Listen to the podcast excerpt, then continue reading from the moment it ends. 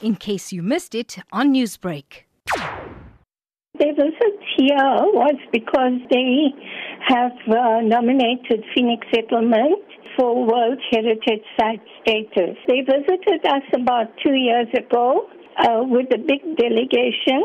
After visiting the settlement and seeing the influence Gandhi has had not only on South Africa but all over the world, they asked me why is this place not recognized by the world.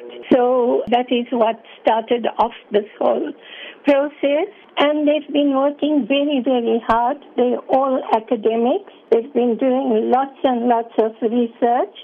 And at this stage, after writing to numerous organizations and everything, they have come to the stage where UNESCO has listed the site for consideration, which means that now, you know, very soon in the next year or so, they will be looking at the site and will determine whether it fits in with their criteria. If and when Phoenix Settlement is made a World Heritage Site, what will this mean not just for Durban per se, but also for the legacy of Mahatma Gandhi going forward?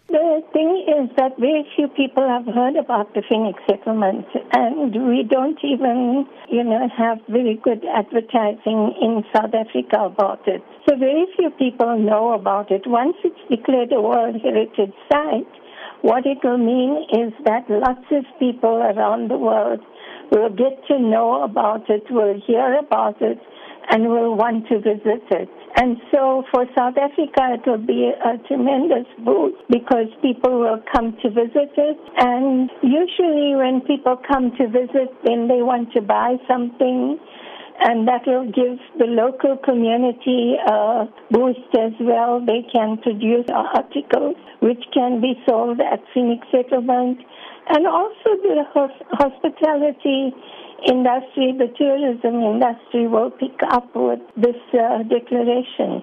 So it is a real boost for the entire country. Newsbreak, Lotus FM, powered by SABC News.